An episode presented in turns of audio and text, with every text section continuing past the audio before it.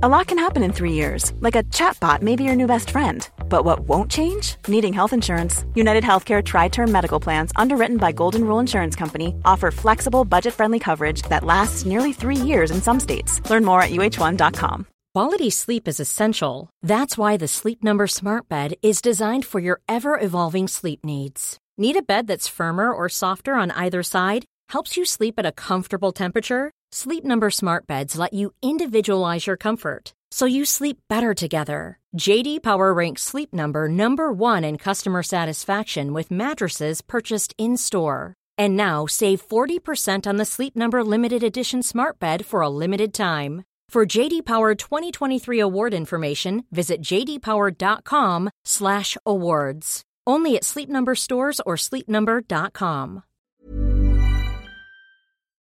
Hi guys, this is Zack Twamley from When Diplomacy Fails. Just a reminder that When Diplomacy Fails is a member of the Agora Podcast Network. And the Agora Podcast Network is full of loads of other wonderful podcasts that you should, by all means, check out from the history of England, which you, I'm sure, know very well and love very much, as well as the more recent addition to the network, the history of Islam, which you should also check out. As is customary, every month the Agora Podcast Network chooses to shine a new spotlight on a specific podcast for the sake of publicity and pointing you towards it if you're not that aware of it. Last week we established that the month of February is celebrating the wonderful nature of Tom Daly and his American Biography podcast.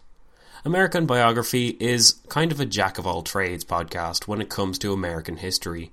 It looks at figures that may not be as well known, but is also not afraid to delve into the more well known characters that American history has produced. With that in mind, I would also like to inform you of the fact that the majority of my listeners are in fact American. And that I'm sure you are all very much in favour of listening to the odd biography now and then. In case you can't see where this is going, you should definitely check out American Biography. With that being said, I would like you all to relax and enjoy the show as we take you to mid December 1877. Thanks for listening.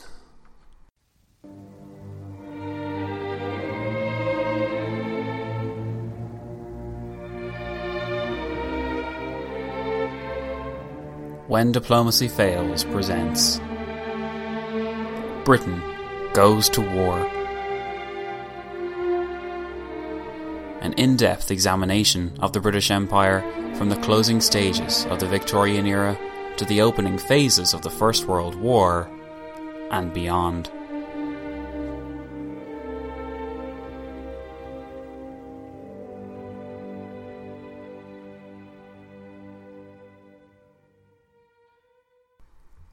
Section 2 Background Part A The Golden Age Chapter 16 With the fall of Pleven and the collapse of the Ottoman defence, the Russian capture of Constantinople appeared imminent by early December 1877. If Russia was to capture the capital of the Ottoman Empire, it would represent a turning point not just in the history of empires, but in the history of religion. For centuries, Islamic civilization had battered on the walls of the Byzantine Empire's capital, and since its fall in 1453, the Ottoman Empire had terrified the Christian West. By 1877, though, and in fact many, many years before that, the Ottoman Empire's terrific momentum had stalled and its force had retreated across the world. With this retreat came a simultaneous Western resurgence. As Europe's empires expanded across the world and within the continent, and as technological and economic advances enabled them to outpace their once fearsome foe. The tables were almost certainly recognized as turned by the time Benjamin Disraeli surveyed the situation, but what the Russians seemed poised to do next would break this table into smithereens. Ending the Ottoman Empire would almost certainly result from a prolonged, most likely permanent occupation of Constantinople. Such a change in the world was not something Disraeli felt ready for, he did not feel that the world was ready for such a significant shift. The solution which the Prime Minister had long posed, even before Russia seemed destined to achieve such greatness, and its Tsar, Alexander II, achieved such immortality, was direct British intervention. the Russians could not be expected to leave such an advantageous location once they had gotten there, especially since they had been edging towards such a location for years. No, as far as Disraeli was concerned, the best policy was to prevent them from getting near the Ottoman capital in the first place. The best policy was to make war, or at the very least, threaten war. For months he had suggested and pressed for just such a policy. All the while, he had come up against the concerns of his cabinet colleagues, who themselves were best represented by Disraeli's once great friend, the Foreign Secretary, Lord Derby. Derby's view of the situation was far more complex than that of Disraeli's. Though he appreciated that the capture of Constantinople would be upsetting to foreign opinion and would certainly spell doom for Ottoman credibility, to him it was entirely possible that none of these eventualities would even come to pass. The Russians, though they had finally defeated an Ottoman force of significance, had been badly bloodied during the siege and were in need of reinforcement. The Turks had proved their mettle, and the Russians had proved their own unpreparedness for the whole endeavour. Derby, though he had been wrong before, believed that the Russians would settle for a lesser victory rather than continue and risk collapse at the front or revolt at home. Adrianople was where he expected them to remain. To him, it seemed highly unlikely that Russia could mobilize enough men to reach Constantinople, let alone besiege it and take it. Derby blamed the public mood for the incredible increase in popularity that war seemed to suddenly enjoy. It was the public that made grand statements, the public that understood not the reality of the situation nor the complications within it. To Derby, war was the antithesis of conservative foreign policy. He had inherited this belief from his conservative ancestors that such men should make it their business to consider all possibilities before approving of a policy. Reactionary was the last byword Derby wished to abide by, and yet it was this very term that had characterized his old friend Disraeli's way of thinking. How could the conservative Tory and the reactionary, interfering, expansionist, prestige obsessed Tory coexist in one party? How could such a party focus its energies on a singular policy to present to the world and public with what was essentially a civil war occurring in the conservative ranks?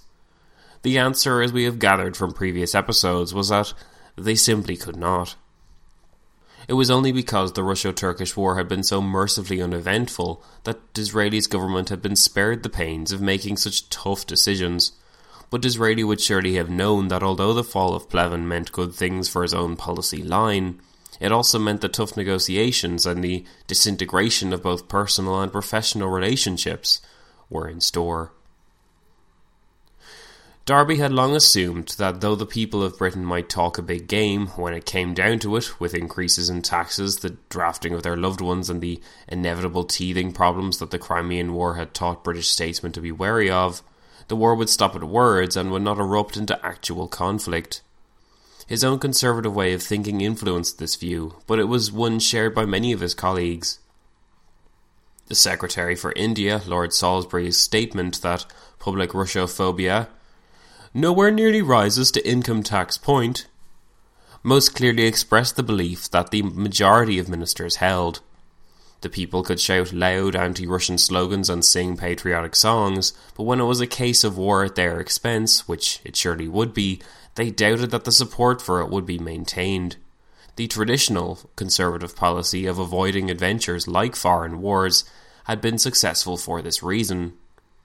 Without risking the possibility that the public would turn against the war and then the government, the conservative government could ensure that it remained in power.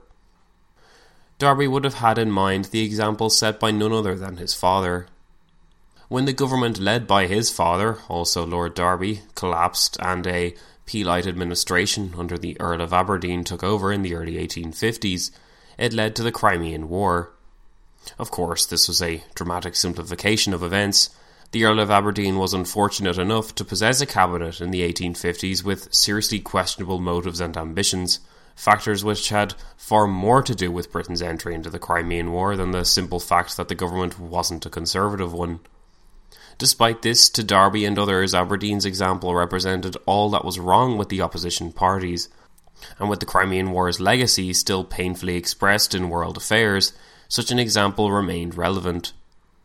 The war that Aberdeen's government embarked upon had been entered into recklessly and had resulted in the upturning of that ministry, a ministry in which William Gladstone had held office as Chancellor of the Exchequer. Then the country had turned against the government as well as the war. This was the fear that Derby and others held so close to heart. To Derby, the Crimean War Part 2 seemed to be happening outside their windows, and the Crimean War continued to resonate because it could still be held up as an example of what happened when the country wasn't ready, the government wasn't united, and the potential for disaster was so high. Derby, as he understood it, was saving the country from this new bout of hysteria that went along with the Russian successes. The only way to prevent the war that threatened to destroy Britain's financial prowess and the status quo was to hold true to the old conservative principles of the past, principles which had guided conservative ministers to make tough but also well advised and cautious decisions, free of risk and doubt. Sometimes, as Derby had duly noted, it was better not to act at all than to put oneself in a difficult position like that which Aberdeen had faced. Whatever Derby liked to tell himself about the past, the problem remained what Disraeli planned to do in the present, and how the Foreign Secretary would react to it. Unquestionably, Disraeli's greatest ally was Queen Victoria. In terms of moral pressure, Vicky's unrelenting memos and messages to the various members of Cabinet about the need to uphold British prestige, the importance of Cabinet unity, and the necessity in making a strong stand pushed a number of ministers off the fence and into the pro war camp. In terms of practical use, though, the previous point should also be considered. With the high stakes involved, ministers were under pressure from their colleagues as well, and these colleagues had far more actual power in terms of voting and constitutionally backed decision making than that of the Queen. In other words, while on paper Disraeli's royal ally might seem like his trump card, more often it didn't have the impact one would expect. And when it looked like the Queen was giving her beloved Prime Minister preferential treatment, which she often did, it may have actually cost him political credit. Regardless, Victoria continued to send a barrage of letters to cabinet ministers, emphasising time and again the varied points which Disraeli had repeated himself. Whether they had a transformative effect on any minister is hard to judge, but undoubtedly the game was played with greatest effect in cabinet meetings. It was during these often uncomfortable sessions that opinions and feelings were debated and compromise was sought. They normally took place in London, but during periods of holidays, such as seasonal ones like the type that the government enjoyed at this crisis period in mid December 1877, they often took place in informal locations such as a minister's residence, wherein lavish dinners and sometimes parties accompanied the political talk, as the wives made themselves scarce and tensions filled the air.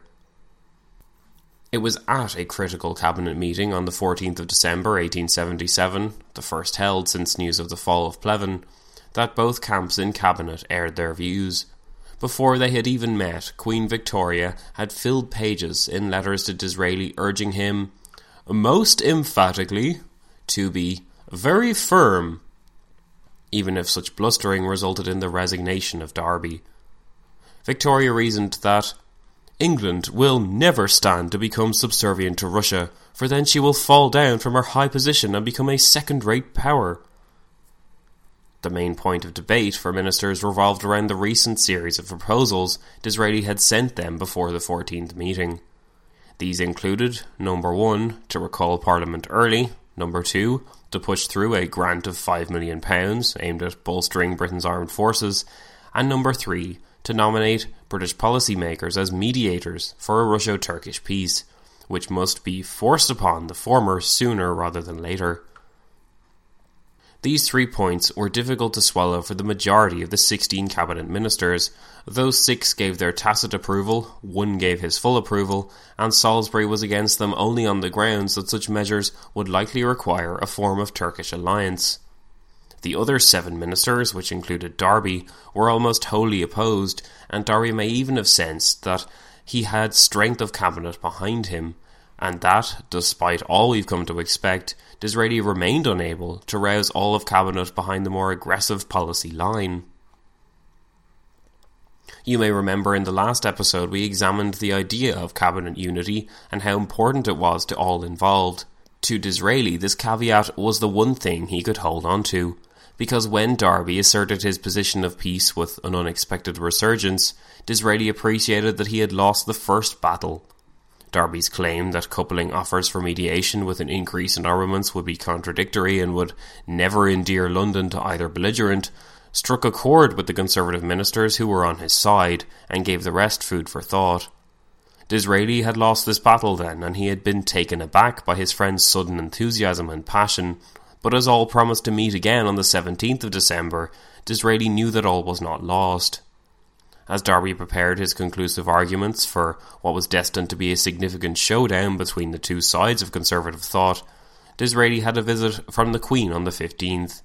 Herein was one of the instances where Victoria demonstrated her favour for her Premier, and seemed to be grinding the gears of a number of ministers in the process. The circulating view among the Peace Party and the Conservative Party was that the party was dividing itself along war and peace lines, and that it needed to return to its more cautious, considerate roots.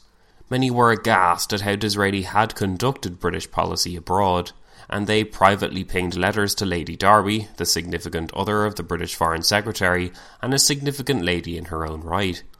These letters, sent by Peace Party members Northcote, the Chancellor of the Exchequer, and the Earl of Carnarvon, the Secretary of State for the Colonies, are highly illuminating. They are proof of nothing less than a coup against Disraeli. Should Derby establish himself as a viable alternative leader for the party, many ministers within the cabinet would declare themselves for the new premier, and a potential power struggle could be underway, the results of which were far from certain. Derby had the family pedigree, the image of being just conservative enough to please the traditionalists and just liberal enough to please the reformers. He was young enough at 51 to possess the energy to lead, but old enough to possess the necessary experience and wisdom at the same time. Lady Derby wrote to Carnarvon on the 15th of December, 1877, as the Queen and Disraeli dined, that Lord D holds the key of the position, and that Northcote has written most strictly confidentially, so much so that I scarce ought to tell you, saying that he and others will follow Lord D if he will make a counter proposal. That day Northcote wrote to Salisbury declaring that if Derby would only rouse himself to take a lead or give us a line of his own, then he would find a good backing in Cabinet. But that it was impossible to continue without a policy or with nothing more than a non possumus, or, in other words, a policy of we cannot. In other words, ministers wanted Derby to take charge of the situation and propose a line that the whole party would follow as its official policy, rather than just declaring against Disraeli's ideas.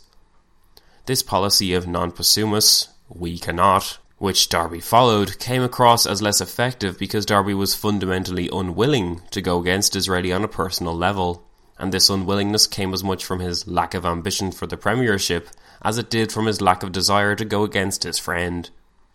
Such a stance, which Derby had reiterated time and again, did not prevent ministers from theorising what the Conservative Party could do if Derby would only swallow such objections. But at the end of the day, Derby's desire was simply not there to take a lead against the Prime Minister, and this meant that Derby's proposed alternatives always appeared somewhat weak. When you're ready to pop the question, the last thing you want to do is second guess the ring at Bluenile.com, you can design a one of a kind ring with the ease and convenience of shopping online. Choose your diamond and setting. When you find the one, you'll get it delivered right to your door. Go to Bluenile.com and use promo code LISTEN to get $50 off your purchase of $500 or more. That's code LISTEN at Bluenile.com for $50 off your purchase. Bluenile.com code LISTEN. Quality sleep is essential. That's why the Sleep Number Smart Bed is designed for your ever evolving sleep needs. Need a bed that's firmer or softer on either side? Helps you sleep at a comfortable temperature? Sleep Number Smart Beds let you individualize your comfort so you sleep better together. JD Power ranks Sleep Number number 1 in customer satisfaction with mattresses purchased in-store. And now save 40% on the Sleep Number limited edition Smart Bed for a limited time. For JD Power 2023 award information, visit jdpower.com/awards. Only at Sleep Number stores or sleepnumber.com. Normally, being a little extra might be a bit much, but not when it comes to healthcare. That's why United Healthcare's Health Protector Guard fixed indemnity insurance plans, underwritten by Golden Rule Insurance Company, supplement your primary plan so you manage out of pocket costs. Learn more at uh1.com. Salisbury believed that an escalation of the situation would radicalise both segments of the party and lead to a with us or against us mentality in both camps. War would almost certainly lead to Derby's resignation and would ensure that British foreign policy went out of control in the East. He also believed that Constantinople was in no real danger since the Russians had yet to cross over the Balkan Mountains, and that thanks to Austrian pledges of support, the urge for action on Disraeli's part need not be so hastily heeded. Building up arms and coming out in support of coercing Russia and supporting Turkey would surely precipitate the very war that most wanted to avoid, and so such acts should not be committed to. In declaring such beliefs, Salisbury appeared to be identifying solely with the Peace Party, at just a time when Disraeli needed his support the most. When the meeting of the 17th of December came about, tensions were understandably high. The polar opposites of opinion resembled by Derby and Disraeli were certain to clash, and in this battle the Prime Minister again proved unable to move the ministers, who together represented the majority of the collective wealth and hereditary nobility of the nation. Disraeli, as the outsider in race and breed, was incapable of moving these individuals with his views, which by their definition were contradictory to the conservative ethos an objective observer would surely have got the impression that cabinet support was slipping away from Disraeli and that Disraeli's force of personality and argument were having little to no effect. But Disraeli did not give up. Instead, he hit the ministers with his final card and appealed to nostalgia, reasoning that he had remained in his present post only because he thought the party wished it. Disraeli added that he had led a great party for longer than anyone in English history, he thought he knew public feeling, and he did not wish again to undergo the pain of parliamentary condemnation, and that he shrank from the results of remaining in our present position. Yet, if Disraeli thought that the appreciation of the ministers for getting them this far would translate into their unquestionable obedience, he was to be sorely disappointed. The ministers remained unmoved. Only four ministers were now in favour of the action that the Prime Minister posed. In fairness, it wasn't a result that should have been surprising to Disraeli. This was the Conservative Party, after all. They possessed principles and traditions which made them naturally inclined to exercise caution, not adventure. It was why their Foreign Secretary was Lord Derby, and it was why the soundness of holding back was chosen over the suddenness of action. Northcote jumped in first during the meeting, challenging the motives behind taking the action that Disraeli proposed. Northcote was not against mediating or asking for money, but recalling Parliament early would rouse sensation, alarm, and surprise, and would increase divisions in Parliament. Even with the measures Disraeli had asked for, the Cabinet would still be unable to act as one, and its divisions would be exposed for the country to see, which would make it appear weak, not strong. Money would thus be harder to come by, and the Liberals may be reawakened from their slumber. To Disraeli, these arguments sounded strikingly similar to those of Salisbury, and once Northcote requested that Derby speak, it appeared to the Prime Minister as though the fix was in. Derby tried to calm the mood by expressing our warmth of personal feeling for the Premier, and even proposed a compromise by arguing for a slightly earlier than normal recalling of Parliament. This compromise was ruined by the arguments of the First Lord of the Admiralty, W. H. Smith, though, whose insistence on going over the sore subject of Constantinople and the ability of the navy to push the Russians out of it caused Disraeli to interrupt him and go on a tirade of his own. An irate Disraeli declared that the present negotiations with Russia were completely illusory. The object was to keep Russia from getting to Constantinople. This is why we require such large increases in force and why we have to be prepared to send out an expedition the Porte should put its case in our hands, that we should arrange the terms of peace and press them on Russia. That would be a decided policy. If we were to let the Russians do what they liked, it would be better to have a liberal government in power. It was clear by the end of this stormy meeting on the 17th of December that the Cabinet was even more divided, with its members even more opposed to compromise than before. The meeting broke up, with ministers unsure whether they would be able to meet again. With the collapse of Disraeli's premiership apparently imminent, Queen Victoria wrote a horrified letter to her favourite pledging her moral support, but the Prime Minister still had one card in his hand. His ability to bluff meant that he could claim a desire to just form another administration if the Queen allowed it. She would dissolve Parliament and he would be able to rebuild a new cabinet after a few months. It would be a great hassle and a lot of further stress, and Disraeli probably had no intention of really doing it, but so long as this option was there, his colleagues couldn't be sure that Disraeli wouldn't simply torpedo his own administration by resigning to get his own way. And their own fear of what this might lead to, i.e., Britain going to war with Russia, could lead them to be more willing to compromise. Certainly, it caused Northcote to write a letter to Disraeli justifying his own stance on the basis that if the Prime Minister's policies were adopted, Derby, Carnarvon, and even Salisbury would resign, throwing the government and country into chaos. Again, the sacred cause of cabinet unity was declared a major motivating factor by a minister. Though Northcote may not have been entirely correct in this, since there was no guarantee that all three peers would stick together, it did encourage Disraeli to pursue the policy of driving the three men apart, or more specifically, driving Salisbury and Derby apart. If the former could be brought over to his side with enough force, then others would surely follow and leave Derby out in the cold. Salisbury also came from a respected family, and unlike Derby, was known to possess the ambition to inherit the premiership from Disraeli, so he would be worth getting behind if it was your ambition as a minister to one day serve under him, wink wink, nudge nudge. Sending one of his like minded allies to persuade Salisbury, Disraeli then met Derby himself in person on the 18th of December. It was here that Derby's exasperation at Disraeli's fondness for the policy of prestige was expressed. Derby accepted that his old friend did not want a war, but doubted he would resist one if the circumstances became riper and the temptation comes his way. After an hour, the two left for Cabinet that afternoon without any real progress. Though Derby had agreed to call Parliament a little earlier, as he had indicated he would be willing to do in the past. The news from Salisbury's negotiator was also somewhat positive. The bearded wildcard was also willing to call Parliament a little early if it would ease the tensions.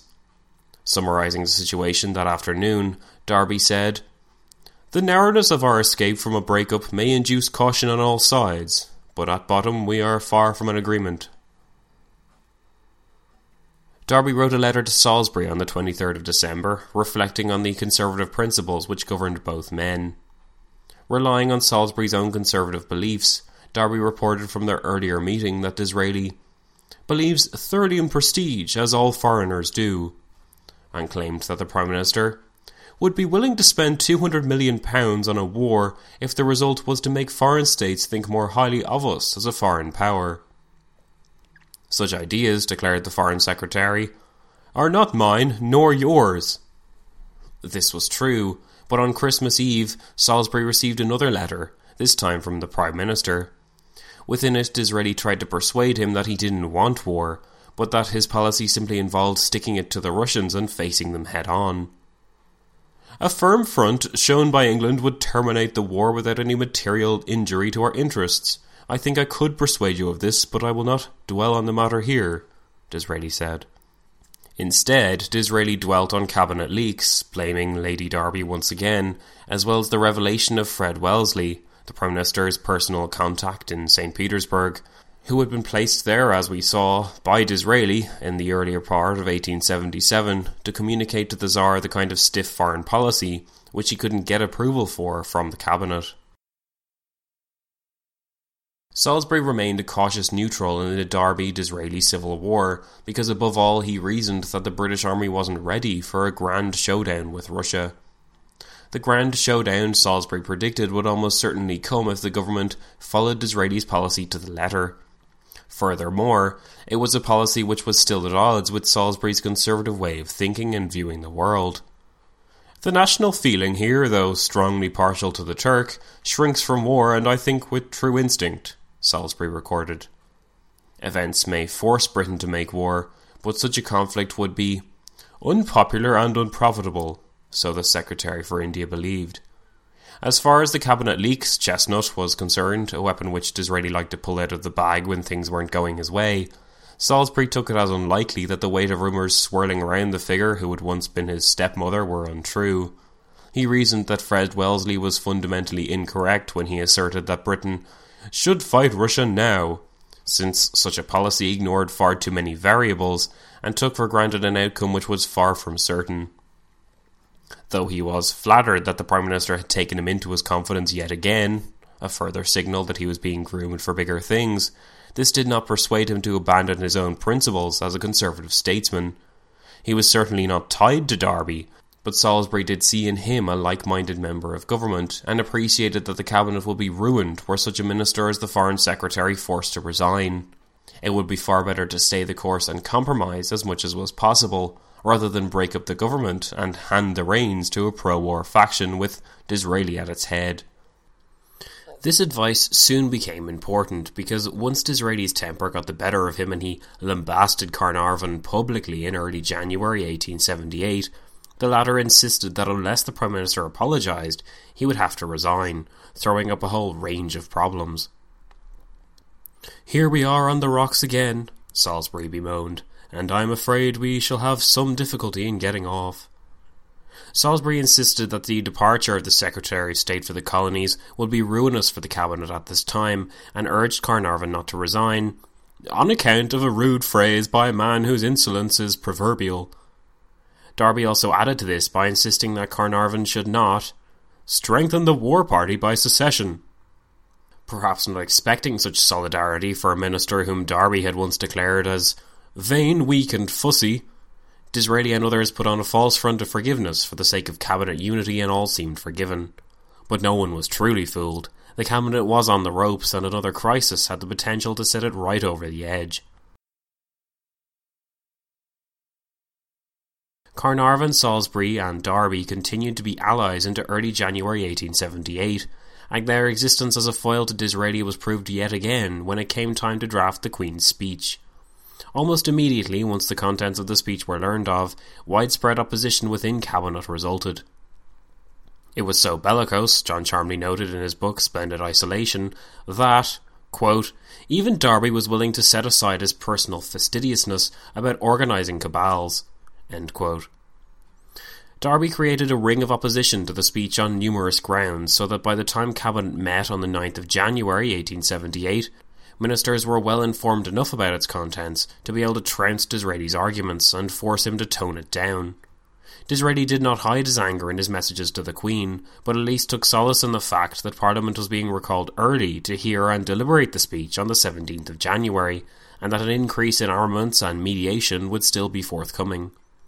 Derby was relieved to have won the cabinet around, while Carnarvon called it a real victory Queen Victoria was, of course, outraged that her favourite had been forced once again to backpedal, and she professed herself to be truly distressed at the low tone which this country is inclined to hold.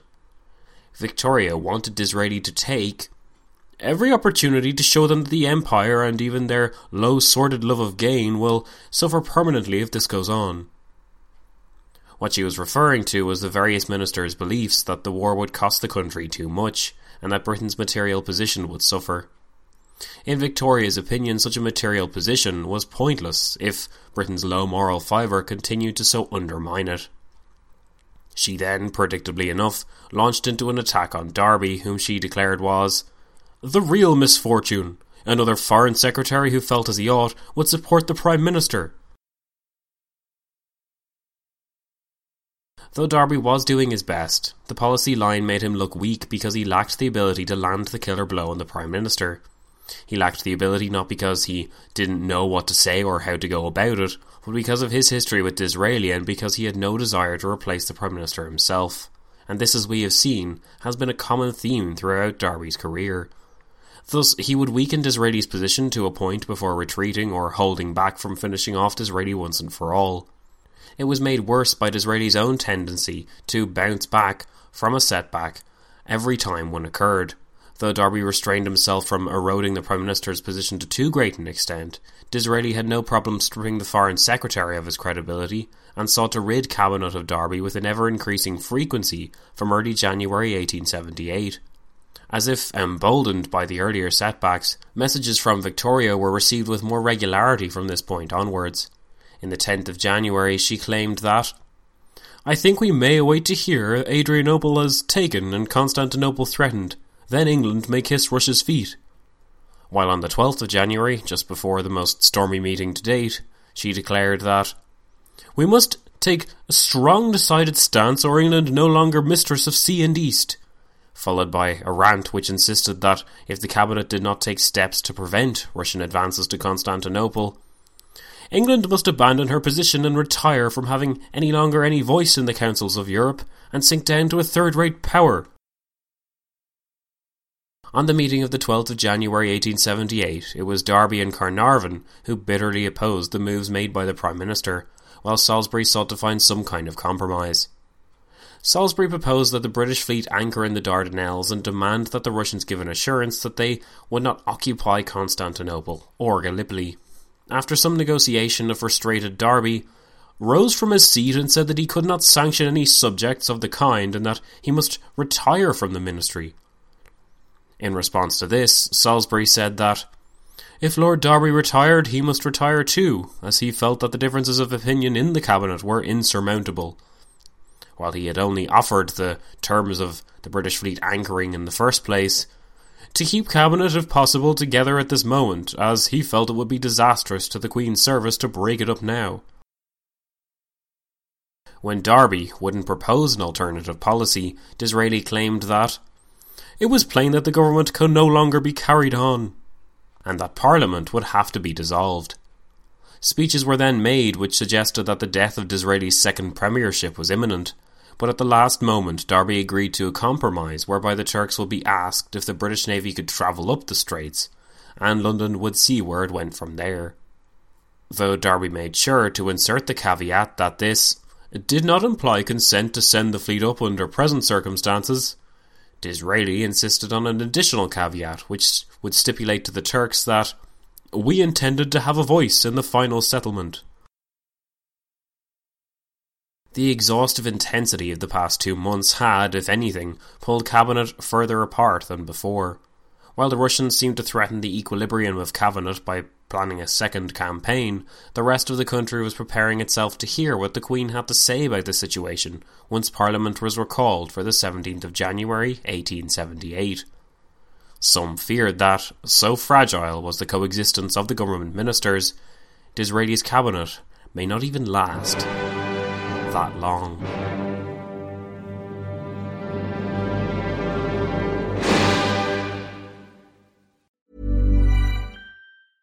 A lot can happen in the next three years. Like a chatbot may be your new best friend. But what won't change? Needing health insurance. United Healthcare Tri Term Medical Plans are available for these changing times Underwritten by Golden Rule Insurance Company, they offer budget-friendly, flexible coverage for people who are in between jobs or missed open enrollment. The plans last nearly three years in some states, with access to a nationwide network of doctors and hospitals. So for whatever tomorrow brings, United Healthcare Tri-Term Medical Plans may be for you. Learn more at uh1.com. Mom deserves the best, and there's no better place to shop for Mother's Day than Whole Foods Market. They're your destination for unbeatable savings, from premium gifts to show-stopping flowers and irresistible desserts. Start by saving 33% with Prime on all body care and candles. Then get a 15 stem bunch of tulips for just $9.99 each with Prime. Round out mom's menu with festive rose, irresistible berry chantilly cake, and more special treats. Come celebrate Mother's Day at Whole Foods Market.